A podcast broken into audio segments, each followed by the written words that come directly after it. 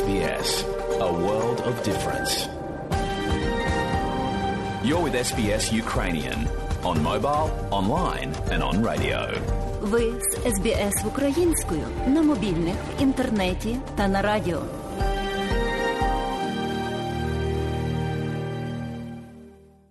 А далі, шановні друзі, у нашій україномовній радіопрограмі Вістки із рідних земель, з якими вас ознайомить сьогодні журналістка Людмила Павленко. У 71-й день повномасштабного російського вторгнення сили оборони України перейшли до контрнаступальних дій на харківському та ізюмському напрямках. Про це в розмові з головою об'єднаного комітету начальників штабів США Марком Миллі розповів головнокомандувач збройних сил України Валерій Залужний. Якби всі у світі, чи, хоча б переважна більшість, були такими ж незламними, сміливими і лідерськими, як Україна та Британія, то ми вже покінчили з цією війною та відновили мир на всій звільненій українській території. Але ми ще маємо боротися, сказав президент України Володимир Зеленський у своєму зверненні. Російські війська сьогодні, як і кожного дня протягом цієї війни, продовжували бомбардування наших міст і наших людей. Наприклад, моя традиційна ранкова нарада з військовими, з керівництвом війська, з урядовцями, з дипломатами пройшла під звуки сирени повітряної тривоги. Ось така наша реальність. Ракетні удари кожного дня. Сказав Володимир Зеленський у своєму зверненні. Повний виклад звернення президента України наприкінці матеріалу. Україна переходить на сучасне військове обладнання, бо російська агресія, на відміну від запасів радянської зброї, не зменшується. Про це міністр закордонних справ Дмитро Кулеба написав у своєму твіттері. Насправді українці вчаться керувати сучасною зброєю швидше ніж деякі уряди ухвалюють рішення про її надання. Додав міністр. Нагадаю, 28 квітня Палата представників Конгресу США підтримала законопроект про ленд-ліз та захист демократії в Україні. Він дозволяє президенту Байдену використовувати програму ленд-лізу для прискореного передавання в Україну зброї, військової техніки, медикаментів, продуктів та всього необхідного. Як повідомляє Генеральний штаб збройних сил України, значна частина необхідної зброї вже перебуває на сході України. Росія продовжує атакувати всю українську територію своїми крилатими ракетами. Щонайменше 25 людей дістали поранення внаслідок авіаракетного удару, завданого вночі росіянами по Краматорську на Донеччині. Ракети пошкодили 9 житлових будинків, школу та інші об'єкти цивільної інфраструктури. На півдні у Миколаєві внаслідок нічних ракетних обстрілів з боку Росії пошкоджені газопроводи. Минулої ночі Росія обстріляла залізницю та інші об'єкти практично по всій території України. Обстріли веде як з російської, так і з білоруської території, а також із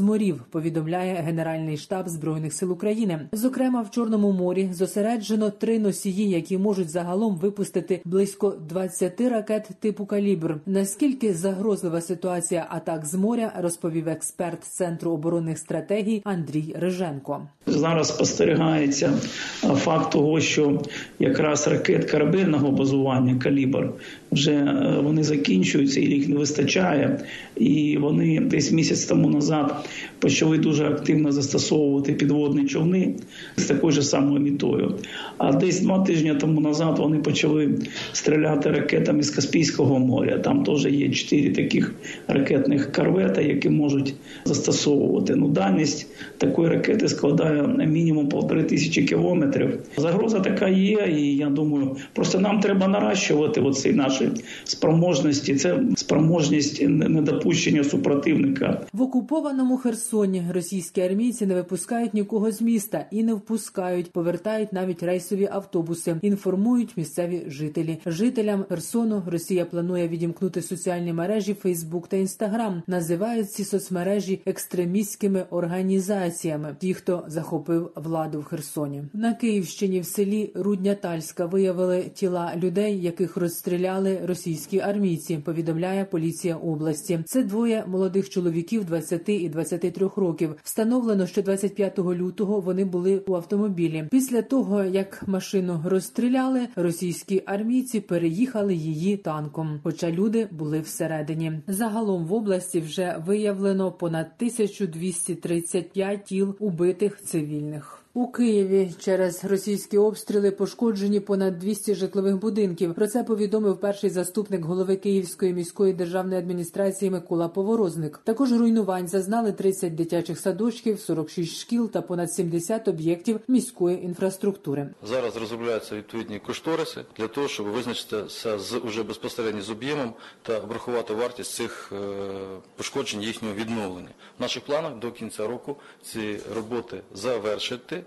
Російська сторона анонсувала тишу для евакуації цивільних з Маріупольської Азовсталі, але офіційного підтвердження про домовленості немає. Про це сказав радник міського голови Маріуполя Петро Андрющенко. Росіяни вдаються до таких кроків не вперше, каже він. Це знов як стається великий розголос чергового штурму Азовсталі. Росіяни завжди так роблять, оголошують режим тиші. Насправді, скоріш це пов'язано з тим, що до бойових дій дотичен частина лівобережного району, і цього разу перед штурмом росіяни не зачинили цей район для відвідування цивільними особами. Там, за нашою інформацією, залишаються люди. Тому, скоріш за все, це зроблено для того, щоб вивести цих людей і може знову зробити якесь окупантське відео пропагандистське про те, що якісь люди з Азовсталі все ж таки виходять. Але насправді це просто наші маріупольці, які черговий раз через росіян були поставлені під загрозу знищення через бойові дії в, в, в тому районі міста. Нині на заводі Азовсталь за офіційними даними залишилося близько 200 цивільних, а також українські військові, серед яких кількість поранених постійно зростає, оскільки російська армія продовжує штурмувати завод Азовсталь. Евакуація людей із заводу не стосується військових та поранених, бо Організація Об'єднаних Націй, за сприяння якої триває евакуаційна місія, не бере на себе таку відповідальність. У Маріуполі загинула Наталія Луговська, психологиня полку Азов. Про це повідомили в Червоноградській міській раді. Наталія працювала в реабілітаційному центрі бійців АТО в Соснівці Львівської області. Її син Юрій, снайпер-розвідник полку Азов з позивним Барет, із 2014-го воював проти Росії на сході України. Чотири роки тому він загинув під водяним у Донецькій області. Після загибелі сина Наталія продовжила його справу і до останнього залишалася з воїнами на Азовсталі.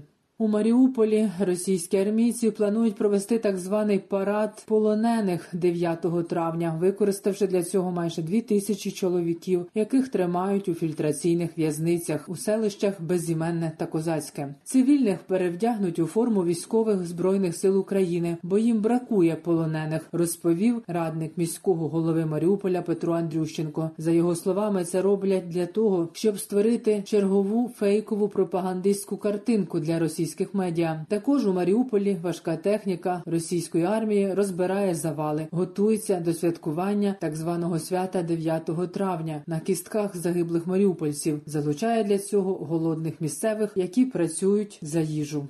В Іспанії правоохоронці затримали проросійського блогера Анатолія Шарія. В Україні його підозрюють у державній зраді та порушенні рівноправності людей. У службі безпеки України є підстави вважати, що Шарій діяв на замовлення іноземних структур. Повідомив речник відомства Артем Дегтяренко. Це затримання чергове свідчення того, що кожен зрадник України рано чи пізно отримає заслужене покарання, і це є невідворотним. Нагадаємо, що українська спецслужба підозрює Анатолія Шарія у вчиненні злочинів, передбачених двома статтями Кримінального кодексу України. Це стаття 111 Державна зрада, а також стаття 161 порушення рівноправності громадян залежно від їх расової, національної належності, релігійних переконань, інвалідності та за іншими ознаками. На переконання слідчих СБУ він здійснював протиправну діяльність на шкоду національній безпеці України в інформаційній сфері. Докази слідства підтверджені низкою експертних досліджень, які встановили, що в інтерв'ю та виступах Шарія наявні факти його підривної діяльності проти України. Минулого року йому було оголошено про підозру. Продовжуються всі необхідні слідчі оперативні заходи для того, щоб ця особа відповіла за свої дії перед законом. Ще 16 лютого 2021 року Служба безпеки України подала в розшук блогера Анатолія Шарія. Він колишній журналіст, який втік з України ще у 2012 році та отримав політичний притулок у Литві. Згодом почав вести політичний блог на каналі YouTube. Влітку 2019-го, перебуваючи за кордоном, він оголосив про створення політичної партії та назвав її партія партія Шарія. Її офіційно очолює дружина Шарія Ольга. На період воєнного стану ця партія в Україні заборонена. Далі повний виклад звернення президента України Володимира Зеленського. Незламний народи найсміливішої країни. Зазвичай я звертаюся в цей час і саме так до українців і українок щовечора, коли підсумовую події дня, що минає. Щовечора від першого дня цієї повномасштабної війни Росії проти нашої держави України.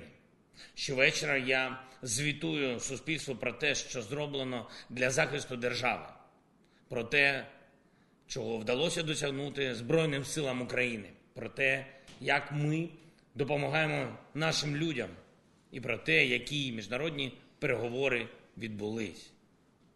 Наприклад, сьогодні однією з помітних новин стало повідомлення про нашу з тобою розмову Бориса. Кожного разу, коли відбуваються такі переговори, це дуже важливо для моєї держави, для України. І не менш важливо, впевнений для Британії, бо це і про незламність, і про сміливість, і про лідерство, яке ми демонструємо разом, українські і британські народи у захисті свободи, нашої спільної свободи. Російські війська сьогодні, як і кожного дня протягом цієї війни, продовжували бомбардування наших міст і наших людей. Наприклад, моя традиційна ранкова нарада з військовими, з керівництвом війська, з урядовцями, з дипломатами пройшла під звуки сирени повітряної тривоги. Ось така наша реальність. Ракетні удари кожного дня. Позавчора, у день, коли ти, Борисе, виступав у нашому парламенті, я тобі вдячний ще раз. В цей день російська армія нанесла по Україні 15 ударів. 15 ракетних ударів. І це можна назвати певним російським компліментом твоїй блискучій промові і нашій плідній міждержавній співпраці. Бо вчора таких ударів було сім, тільки сім. Очевидно, що Росію дратує наша близькість України і Британії. А отже, це точно означає, що ми дійсно потужно захищаємо свободу в Європі. Загалом, за час цієї війни російська армія використала проти України вже 2014 ракет. Зафіксовано 2682 появи російських бойових літаків у нашому небі. Кожен з таких прильотів це загибель наших людей, це руйнування нашої інфраструктури. Якщо взяти тільки медичну інфраструктуру, то на сьогодні російські війська знищили або пошкодили вже майже 400 закладів охорони здоров'я. Це лікарні, пологові будинки, амбулаторії тощо. В тимчасово окупованих районах України на сході і на півдні просто катастрофічна ситуація з доступом до медичних послуг і ліків. Не вистачає навіть найпростіших препаратів.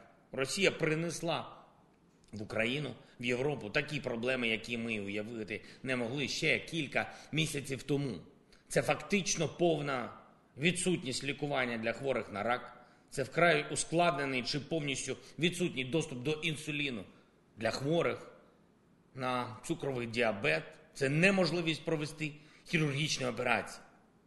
Це навіть просто нестача антибіотиків. Ось це наслідки російської окупації для частини нашої землі, для частини нашого народу, який ми повинні звільнити від цих загарбників. І ми це обов'язково зробимо завдяки, зокрема, і вашій підтримці. І сьогодні продовжили рятувальну операцію з Маріуполя за допомоги Організації Об'єднаних Націй, Міжнародного комітету Червоного Христа. Люди на шляху до безпечної території. Вже більше 150 людей з Азовсталі і ще більше 300 людей з самого Маріуполя і околиць, які цього тижня вийшли гуманітарним коридором, отримують всю допомогу, яка їм зараз дуже потрібна. Медичну, відновлення документів, грошову допомогу, зв'язок з рідними, з близькими, сім'ями. Наразі російські обстріли і штурм Азовсталі не припиняються, але ще потрібно вивести звідти цивільних, жінок вивести, дітей, багато дітей, які там залишились. Просто уявіть, це пекло, а там діти. Більше двох місяців постійних обстрілів, бомбардувань, постійної смерті поруч. Очікуємо дієвого режиму тиші. Робимо все, щоб знайти рішення для порятунку і наших військових, героїв, які тримають оборону Маріуполя проти переважаючої кількості окупантів. Там різні підрозділи, у них багато поранених, але вони не здаються. Вони тримають позиції. Здаємося і ми. Щоденно вся команда шукає такий варіант, який дозволить гарантувати безпеку цим людям. І я вдячний усім, хто допомагає, усім, хто запропонував посередництво і вкладає свої зусилля у те, щоб українці були врятовані. Сьогодні звернувся до учасників донорської конференції високого рівня яка відбулася у Варшаві, це також елемент нашого захисту, елемент захисту всієї Європи, бо не тільки на полі бою вирішується зараз доля нашої держави та майбутнє континенту, але й на економічному полі, на полі готовності світових лідерів об'єднатись, щоб відновити Україну після цієї війни і дати стабільність, безпеку центру і сходу Європи. Маємо результат. Оголошено, що на цій конференції зібрано 6,5 мільярдів доларів, і це добре. Але це лише частина того, що дійсно потрібно, щоб відновити нормальне життя на всій території, куди Росія принесла війну. Тому потрібен і сучасний аналог плану маршала для України. Потрібна потужніша участь країн вільного світу та міжнародних інституцій і говорив про це сьогодні. Я на конференції. Втім, ми закликаємо до співпраці і підтримки кожного і кожного, усіх, для кого свобода має значення. Тому сьогодні ж відбувся запуск United 24, United 24 глобальної ініціативи, яка об'єднає людей з усього світу довкола бажання допомогти Україні. І я запрошую вас приєднатись до цієї ініціативи. Початкова складова це одноіменна платформа для збору коштів на підтримку нашої боротьби United 24 Її головна мета збільшити обсяг пожертв для України буквально декілька кліків, і кожна людина може долучитися до того напрямку, який вважає ця людина найбільш корисним саме зараз і саме для себе. Бо щомісячно Україна потребує до 7 мільярдів доларів на покриття дефіциту державного бюджету. І загалом вже прораховано більше 600 мільярдів доларів на відновлення того, що російська армія зруйнувала. Просто уявіть цей масштаб. Тому кожен прояв підтримки, кожна щира допомога Україні мають значення. Зокрема, і ваша сьогодні. Пані та панове, друзі, якби всі у світі, чи хоча б переважна більшість були б такими ж незламними, сміливими, лідерськими, як Україна, як Британія, то я впевнений, ми б вже покінчили з цією війною і відновили мир на всій нашій звільненій території для усіх наших людей. Але ми ще маємо боротись, боротись, як ти, Борисе, до речі, сказав, звертаючись до нашої Верховної Ради позавчора, ми ще пишемо одну з найбільш переможних глав нашої історії. І зараз можна оцінити значення цієї глави, зокрема, і по такому факту: 11 тисяч 672 наших захисника і захисниці вже відзначені державними нагородами за мужність і ефективний захист України. Трохи більше ніж за 10 тижнів 11 тисяч 672 людини. А за кілька хвилин до цього звернення я підписав указ про нагородження ще 286 військовослужбовців Збройних сил України. Саме на плечах цих хоробрих воїнів та їхніх побратимів тримається зараз Україна. Якщо чесно, вся Європа. І я дякую вам за реальну дієву підтримку цієї боротьби. Bravery is rightly believed the first of human qualities as it guarantees all others. Дякую, Британія. Дякую, Борисе. Дякую всім вам. Слава Україні! Людмила Павленко для Радіо СБС. І далі нагадуємо, що україномовна програма Радіо СБС щодня подає вістки з рідних земель та огляд новин бюлетеня СБС Радіо. Заходьте на нашу веб-сторінку www.sbs.com.au і також на нашу сторінку у Фейсбуці. Ви можете слухати наші радіопрограми також і через мобільні додатки App і Google Play. Слухайте Радіо СБС сьогодні і завжди.